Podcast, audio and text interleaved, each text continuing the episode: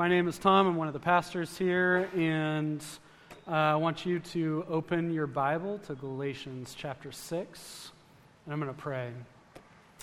Father, uh, there are moments in your word that stand above us and call us into flourishing with you. And we stand before your word today uh, at such a passage.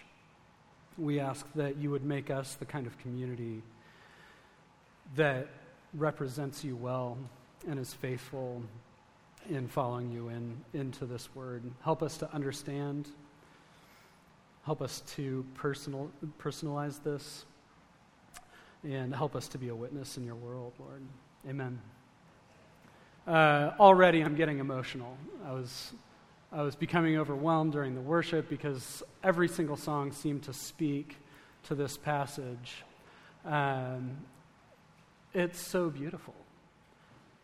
But it, it starts off uh, with, with a problem. Uh, it, in the beginning, it says, Brothers and sisters, if someone is caught in a sin, and it's like immediately, oh, this isn't the way the community of God is supposed to be. Uh, but we all know this is the way the community of God is. If you remember last week, we went through the works of the flesh and the fruit of the Spirit. And, and Paul ends on this beautiful high note of what it looks like when believers yield to the Lord and follow him.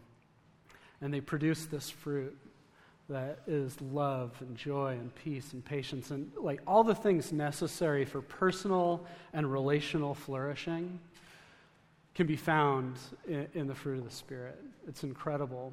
And then you walk out of church on Sunday, and there's an argument on the way to, to brunch, or there's a problem with family or friends, or even interpersonal conflict. And we know that we live in a world that isn't the way that it's supposed to be. It's certainly not the way we would like it. And, and Paul immediately recognizes this, anticipates it, and says, this is what it looks like for a church to actually follow the Spirit in this world. Not in some ideal, platonic, nebulous thing that doesn't exist anywhere unless you don't spend any time with people. But in this world, this is what a local church looks like. Uh, I, I, know that a lot of you have been around church for a while. Some of you were raised in the church. Some of you have been at Door of Hope since the beginning and you've experienced the pain of seeing people leave. Uh, in fact, the, the numbers are staggering. People are leaving the church in droves in America and in the West. And the number one reason uh, for people our age, roughly millennials, uh, is that, that somebody disappointed us. Either somebody in our community group or somebody in leadership, somebody hurt us, somebody did something in, in the relationship that, that broke trust. The number one reason. And, and if you've spent any time talking to people that used to be a part of the community and are no longer a part of the community, I think this is what you usually find. Somebody says, I can follow Jesus, um, and my church is just a different kind of expression of what we find in the New Testament. I get together with people at the bar, and we talk about spiritual things. Uh, I read spiritual books. I'm, you know, practicing contemplative uh, methods for spirituality. I'm, I'm, growing. It's a beautiful thing. And, and if you've done any digging and asked a few questions, uh, you'll find what that really means is that it's Jesus on my terms. I read the kind of books that I agree with. I follow the kind of pastors, if at all, that I like, that say things that aren't hard. I spend time with people who think like me. And, and basically, I, I live a life of community of choice that doesn't ever get in my way of being who I want to be. And that's pretty much the exact opposite of what Paul is describing here. Uh, my thesis uh, that I find in this passage in Galatians 6 1 through 10 is that the, the church, the local church, is the context and the means by which the Spirit produces fruit in Spirit led people. I know that goes against everything our culture tells you. But where you're sitting right now, with, with this community, the, these are the people, these are the relationships that the fruit of the Spirit, that becoming spiritual is actually going to happen. This is, this is where it's going to happen. And these are the people that are going to, going to be a part of the Spirit making it happen. It's very uncomfortable. Let's read about it. Uh, so in Galatians 6, verse 1, Paul says, Brothers and sisters, if someone is caught in a sin, you who live by the Spirit should restore that person gently, but watch yourselves, or you also might be tempted. Uh, the ESV translates those who are uh, living by the Spirit or in the Spirit as spiritual, which I quite like uh, because it's like a trap. Um, yeah, it's like, oh, you're, you're a spiritual person. Great. So if you're a spiritual person, then when you see somebody caught in a sin, not only will you talk to them about it, but you will take on the responsibility of restoring them in the context of community. And spiritual, spiritual people, I'm talking about the, you know, the caricature here, d- don't like that. I, I, don't like that, actually. um, conflict is, is not much fun. But here's, here's what Paul is saying. He, he's not saying if you're you know, hanging out with one of your friends from church and they start processing something and kind of veer into the gossip thing, he's not saying, oh, gossip, and then you like go on with the relationship. Um, he's not saying like this is a one off sin. Um, he's talking about a, a, pattern of sin that somebody gets caught in. Uh, and this has two meanings. There's, there's the caught red handed kind of thing of the original Greek, but then there's also this double entendre um, where it's like captivated or trapped. I think that captures the way sin works pretty well. Um, it's fairly easy for us to fall into a pattern of sin unawares and then to get caught up into it and continue to perpetuate it and, and eventually get to a point where we realize that this is a problem. This, Jesus doesn't want me to do this, but not really have a way out. And that's why we need the community. We need relationships that are close enough to see this so they can speak into our lives. And, and we need people who care enough about us that they'll actually risk the relationship by saying, Hey, Tom, I've noticed that you talk poorly about these people, and I wonder what's going on. I experienced this about 10 years ago. Um, I had been kind of quasi working for a company. They kept me around because I, um, I, didn't mess up too much and I was really good at lying, to be honest. Um, I, I, was not a model worker. Uh, I, I stayed around because they let me go on tour whenever I wanted and I could have a job when I came back three months later, and no harm, no foul. It was a warehouse job, no, no real high stakes kind of stuff. But as I got into the church, uh, a friend of mine named Chris um, started noticing the way I was talking about the people I worked with. Uh, I was disgruntled, frustrated. Um, I, I actually started to develop this like spiritual pride kind of thing, where I thought I was better than them. And Chris did what Paul commends to us. He said, um, Hey, Tom, I noticed the way that you talk about Mike and Shelly and Brad and Jila is it's like pretty negative. What's what's going on in those relationships? And then he just let me like spill my guts and ask really good questions. He never said, Hey, I think you've got the spiritual pride thing going on and you're sinning. He, he never even mentioned the sin, but by listening to me and clarifying and giving me the opportunity to be heard and understood, he helped me to see the way that I was relating to these people that I spent like 60 to 70 hours a week with was unhealthy, was going to damage my relationship with them, was going to ultimately damage my witness with them, and it was going to damage me. He did it gently, a spirit of meekness. Uh, that's really hard to do, and, and Paul knows it. He says in, in verse 1 and into verse 2, or into verse 3, he gives a warning. He says, Watch yourselves, or you also may be tempted. And in verse 3, he says, If anyone thinks they're something when they're not, they deceive themselves. Each one should test their own actions. Then they can take pride in themselves alone without comparing themselves to someone else. And Paul is anticipating that spirit led people are going to need to enter into the kind of relationship that restores a sibling in the family of God pretty regularly. And there's two big dangers when you do that. There's the possibility that you compare themselves to them, and you're like, I am, I am so spiritual, I would never fall for that. Um, that, that you would develop a, an overblown sense of pride. And, and, that kills relationship. I mean, who likes to be patronized in the room? Anybody? I, I don't like to be patronized. I don't know if that was patronizing for me to ask if anybody likes to be patronizing. Maybe it feels a little bit. Sorry about that. Uh, it's awful. It's terrible when you know somebody is looking down on you because they know they could do better. That, that just, that's crushing. In the comparison game, I mean, it's the easiest game to win and it's the easiest game to lose. Because there's always somebody worse than you. Always.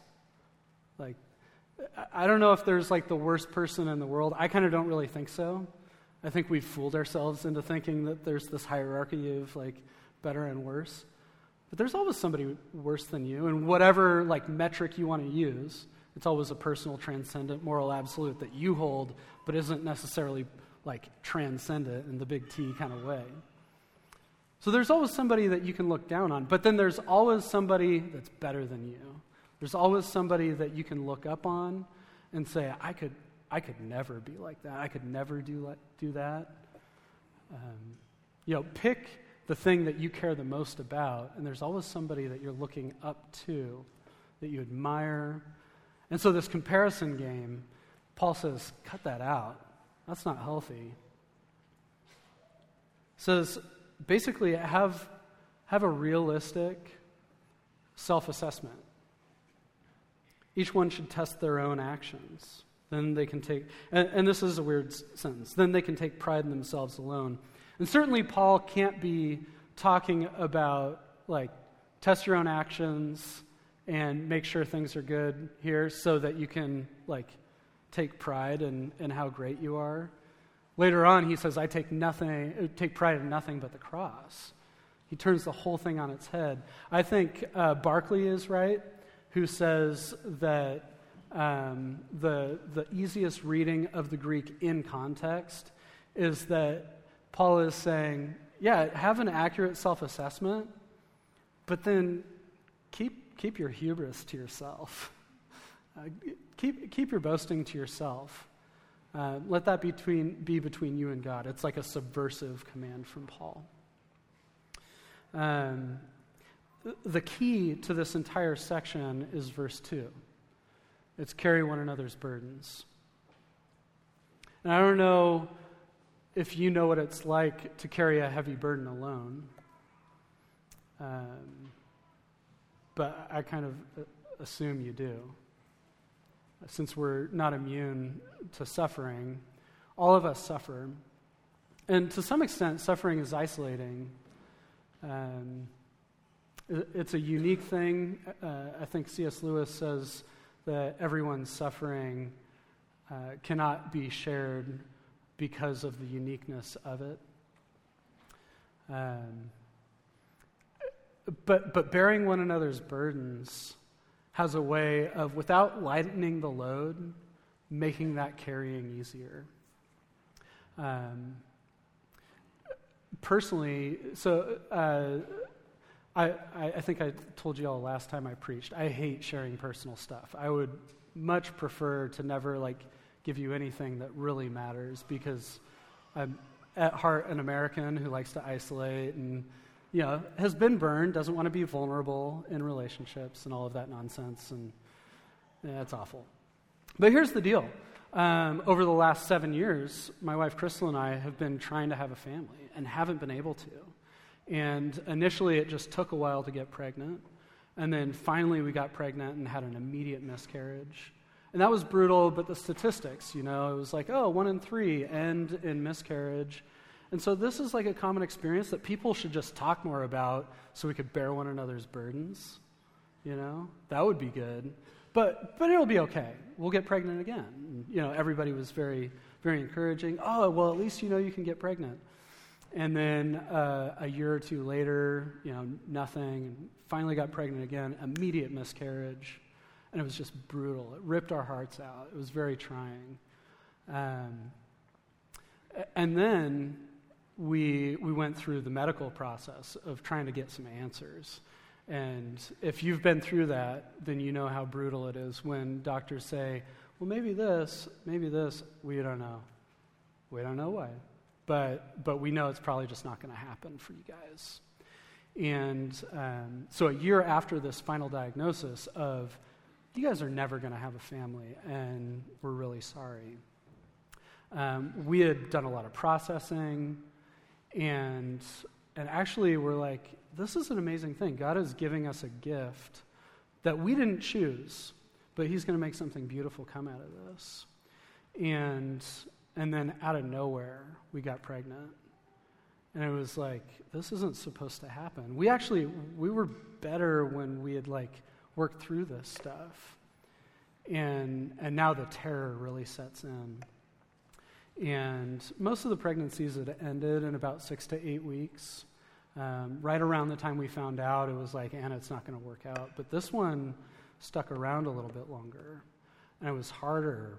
And then we began to, began to hope. Oh, man. We began to hope.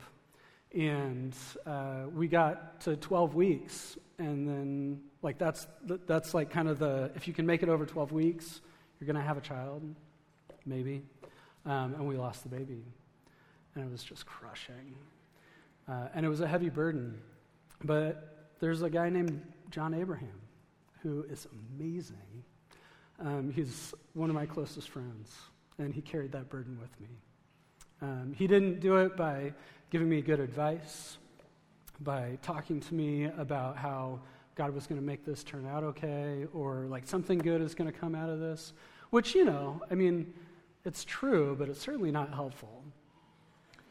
Um, yeah, I mean, it is true. God can make good stuff come out of anything, including a dead guy, uh, like coming back to life. Like some good stuff, like all of this came out of that. So I'm sure God can make something good come out of it. But in the midst of suffering, like, that's not what you want to hear. Um, suffering to me feels like drowning. It feels like you sink deeper and deeper down into this like black pit. And you look up and all your friends are up above and you're isolated.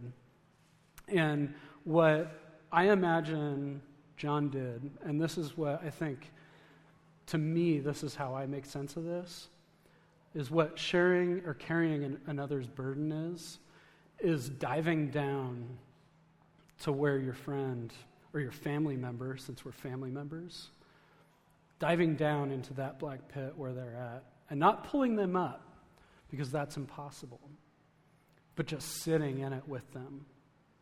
Weeping with them, we weep with those who weep. Just asking questions when it's appropriate. But like sitting in the discomfort of suffering. And that's what John did for me. It was amazing. Um, I, I think it changed our friendship in a really profound way.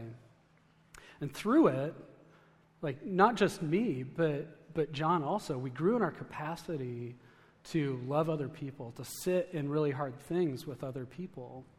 And, and, and God did make good stuff come out of it in his own time. He produced fruit. And, and that's the kind of community that Paul is, is talking about. A community that looks at something that ought not to be and has the courage to say, Man, I notice this is going on. Talk to me about it. I'm going to sit here and we're just going to have a conversation. I don't need to have answers, I need to understand. And once we like both understand and you know I'm carrying your burden with you, I'm going to take it as my personal responsibility to walk through restoration with you. Don't you want to be a part of that kind of church? It'd be pretty sweet. Um, I, th- I, think we are. I really do. Uh, and, and, if you're not experiencing that right now, Paul, Paul has a word for you. Uh, we're going to get to it. Let's keep on reading. Um, as part of the warning, he says, For each one should carry their own load. And we, we find this principle throughout Scripture. Um, you know, like uh, in, in Acts and Thessalonians, um, Paul talks about the necessity of, of being diligent, not being idle. Uh, he, he says, the one who doesn't work shouldn't eat. Don't, don't support somebody who refuses to carry their own load. Um, and, and, then he goes on in verse 6 and gives us a picture of, of the positive side of carrying one another's burdens. And I, I think he does this purposefully because it's contextual. Remember, Paul is speaking to a church that got hijacked by spiritually proud Judaizers who wanted to take away the freedom that uh, this church had found in Christ and replace it with the law. And, um, and they had set themselves up as the authorities. And the people that Paul had, had installed um, had a problem. And, and I think Paul's addressing that here as a way to talk about something broader. He says, Nevertheless, the one who receives instruction in the word should share all good things with their instructor. And usually this verse is used as a way of saying, hey, people, pay your pastor. Um, which, you know, I think that's actually a, pretty crummy reading of it.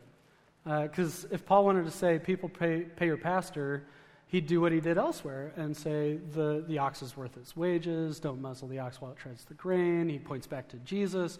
There are plenty of places in the New Testament and the Old Testament where it talks about the responsibility of a community to free up gifted people to do the deep study necessary to interpret, exegete, apply the Word of God. That, that's totally legit. But what Paul is saying here is there's a teacher, and he's going to share what he knows with the community. And the community is going to share what they have with the preacher. It's a mutual thing, it obliterates hierarchy. It's not pay me what you owe. It's I've got this thing to share with you, and it's beautiful. And somebody else is like, I think that's valuable. I've got this thing to share with you. It's this mutual sharing. And so, in the first part, verses 1 through 5, Paul's talking about the necessity of church communities bearing one another's burdens.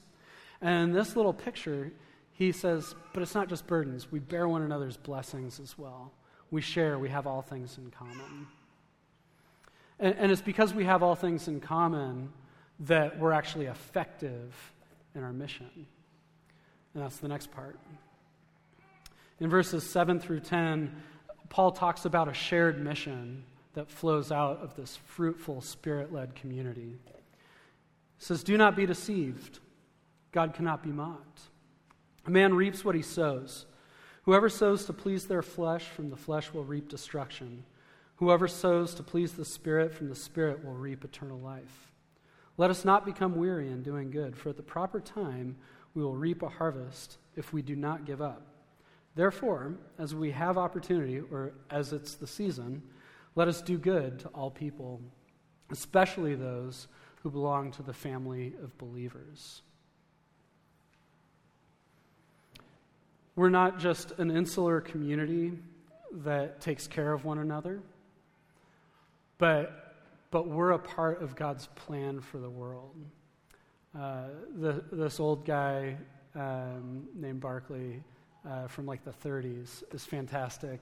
He said, Christ has redeemed the world alone, but the world will not become redeemed without his redeemed people.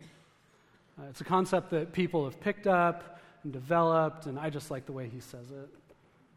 But, but God is determined to work in and through his people. Uh, there, there are a ton of stories coming out of the Muslim majority world uh, where people that have had little to no contact with Christians are having these dreams and visions of Jesus. Um, I spend the first Friday of every month with a bunch of pastors at Western Seminary, um, slowly eking my way through an education. Um, but it's awesome. It's totally awesome. And we were talking about this uh, yesterday, or two days ago, um, how a lot of these guys are hearing back from their missions organizations. They're starting to collect the data because they're able to. How many people in Muslim majority countries are having these visions of Jesus? And there's two things that Jesus always says to these people. It's so rad. It's not, I'm the way, the truth, and the life. And if you put your trust in me, I'll give you eternal life. Um, he doesn't preach the gospel to them, which would be pretty rad. I mean, wouldn't it be cool to get Jesus to preach the gospel to you? I have an, a, a, feeling he understands it better than most. Um, like, what Jesus does when he shows up in these dreams is he points these people to Christians that they already know. Maybe they don't know that they're Christians, but he says, you know, go talk to so and so, they'll tell you about me. Go to the person with the black book, they'll tell you about me. Jesus could totally preach the gospel. He could totally say, hey, here's everything you need to know, here's everything you need to do. And like, you could be real spiritual real quick. It would, it would actually be like the American dream, right?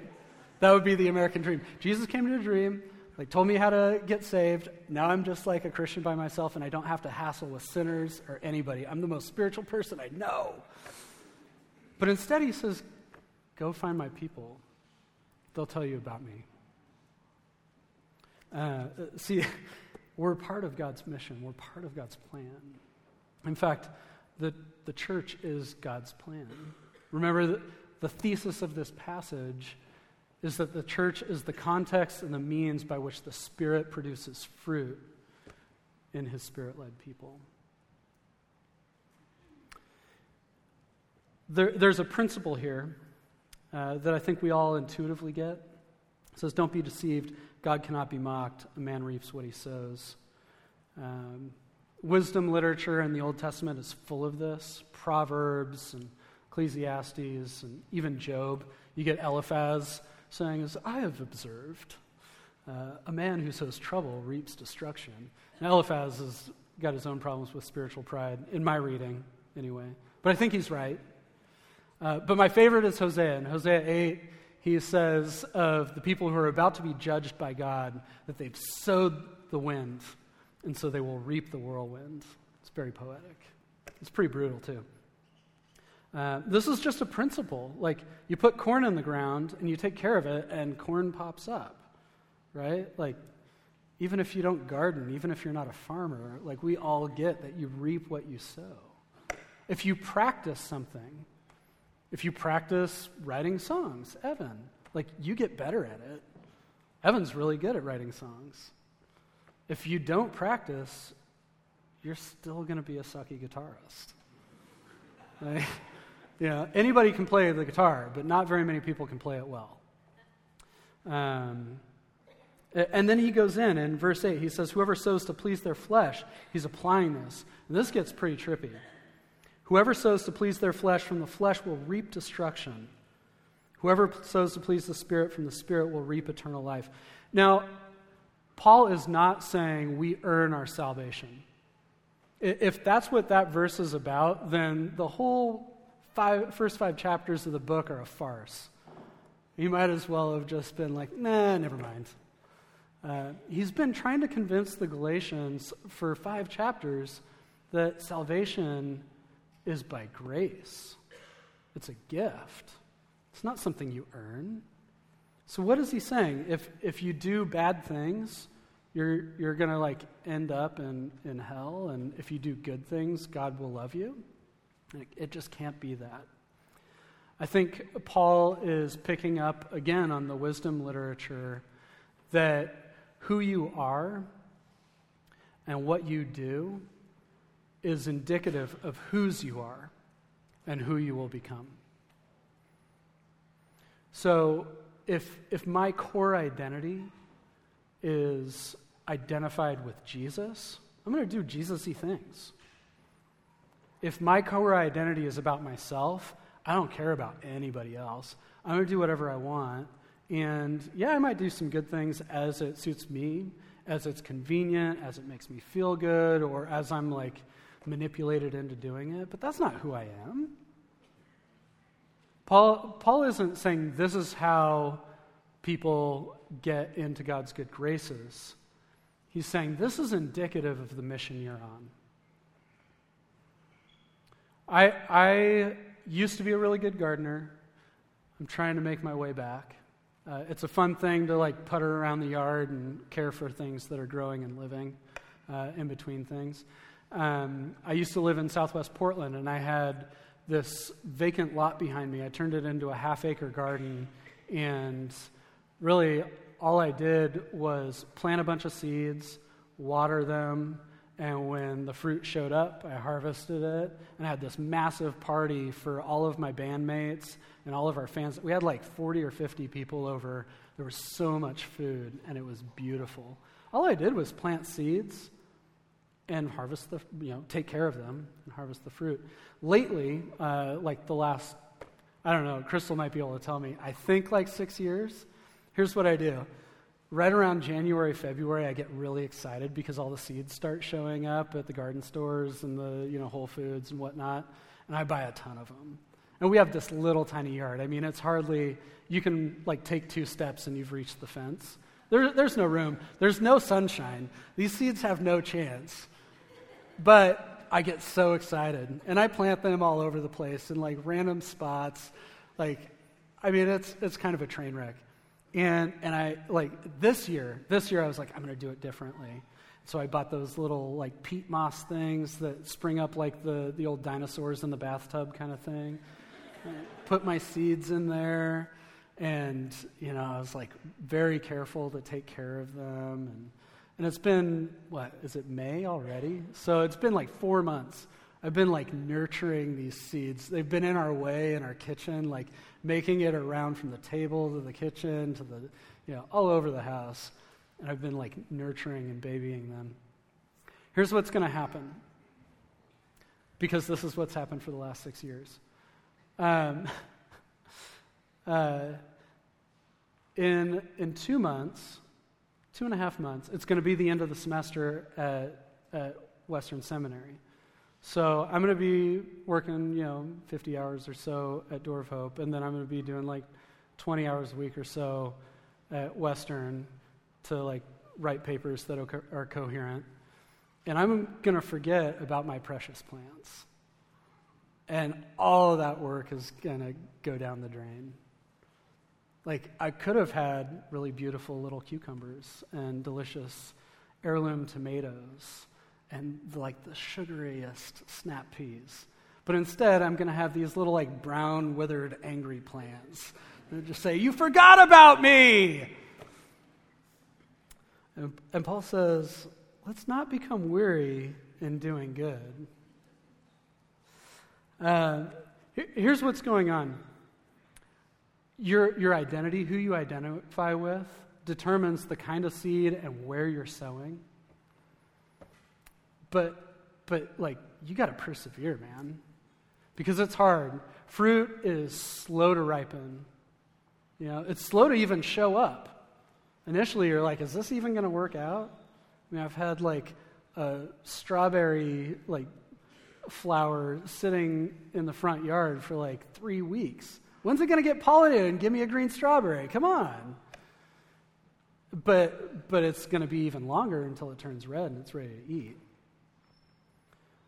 So, so what's Paul saying? He's saying that where you sow, what you do, how you act is indicative of your identity. But your perseverance is tied to the success of that. He's not saying, like, you know, if you don't persevere in, like, in this one thing, like, you're going to be rejected anyway. But he's talking about the harvest, the fruitfulness of your mission our mission, the church's mission. And he's saying, like, it's hard because it takes a long time. But at the right time, at the right time, we will reap a harvest if we don't give up. Therefore, as we have an opportunity, or as it is the season, let us do good to all people, but especially those who belong to the family of believers. See, the way that we treat each other here, I mean, this, I think, makes an appearance every week. They'll know you are my followers by how you love each other, right? I mean, like, Jesus knows that this outside world is watching is the church any different than, you know, I don't know, the pizza parlor or the bar where there's a Ulysses, you know, support group for people that like to murder themselves on difficult literature? Like, are those relationships any different than the, the relationships in the church? See, we need to persevere in sowing good things to one another and caring for one another's burdens and carrying the blessings and sharing life together and in sharing that mission. And, and if, if you just try really hard, that's just a work of the flesh. But if you're spirit led, this fruit will be produced. The, the thing to me that is beautiful about this is Paul's outline. Um, see, the Spirit works powerfully through these sons and daughters of the Lord. Let me get that back. And he works powerfully through these siblings who restore people who are trapped in sin. And these same people, in humility before God, don't count themselves more valuable than those around, but in a spirit of humility do this. And they obediently and gently restore their siblings, and not only by helping others with their burdens, but carrying their own as well. And so that there is no hierarchy. Yeah, there are roles where God has gifted people with a gift to share, and He's instituted roles where there's a certain amount of authority. But this is different than the kind of hierarchy that the world knows. It's different than those who lord it over each other, that use their, their position and their role to hurt others this is one where love reigns. This is the kind of seed that we sow in our community and in the world. And at the right time, God will reap the harvest. I think this should sound familiar because God sent his son to restore a family to restore siblings who were trapped in sin. And he did it at the right time. He did it when we were enemies, he did it when we were opposed to him, he did it when we were dead in our trespasses, he did it when we were totally incapable of restoring ourselves. He carried not only our burden, but he carried his cross. And he died for us. Are you guys like seeing the parallels of Paul's layout? He did it gently. Uh, he fulfills the Isaiah passage where it says he won't snuff out a smoldering wick or, or break a bruised reed.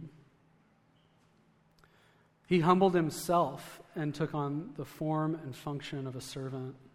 And he was obedient to God to the point of death. He lived a self sacrificial life.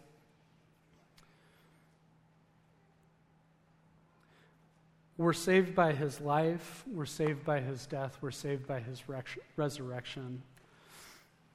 He's adopted us and made us sons and daughters, and not, not just sons and daughters, but, but sons and daughters that have the full right of, of inheritance with the firstborn, so that we will sit on his throne with him, which should scandalize us. That God would say, You can sit on my throne. It's too good to be true. He's the seed that is sowed. We are his harvest. In John 12, 24. He's called us to pick up our cross and follow him, and we do it together. And it's through the church, it's through these interpersonal relationships that he's forming us into a community of the Spirit. What does it mean to be led by the Spirit? It means to follow Jesus and to follow him in faith and hope with love for one another and for our world. Confident that we will reap this harvest with him. If you don't know Jesus, this is who he is. He is gentle. And he says, Come to me. If you're weary, the people that are weary are the people that are doing good. Maybe you're doing good on your own terms. Come to Jesus. I'll give you rest. His, his burden is light, and his yoke, his kindness are easy. This, this is the God that we identify with. And out of our identification with him, we sow. Let's pray.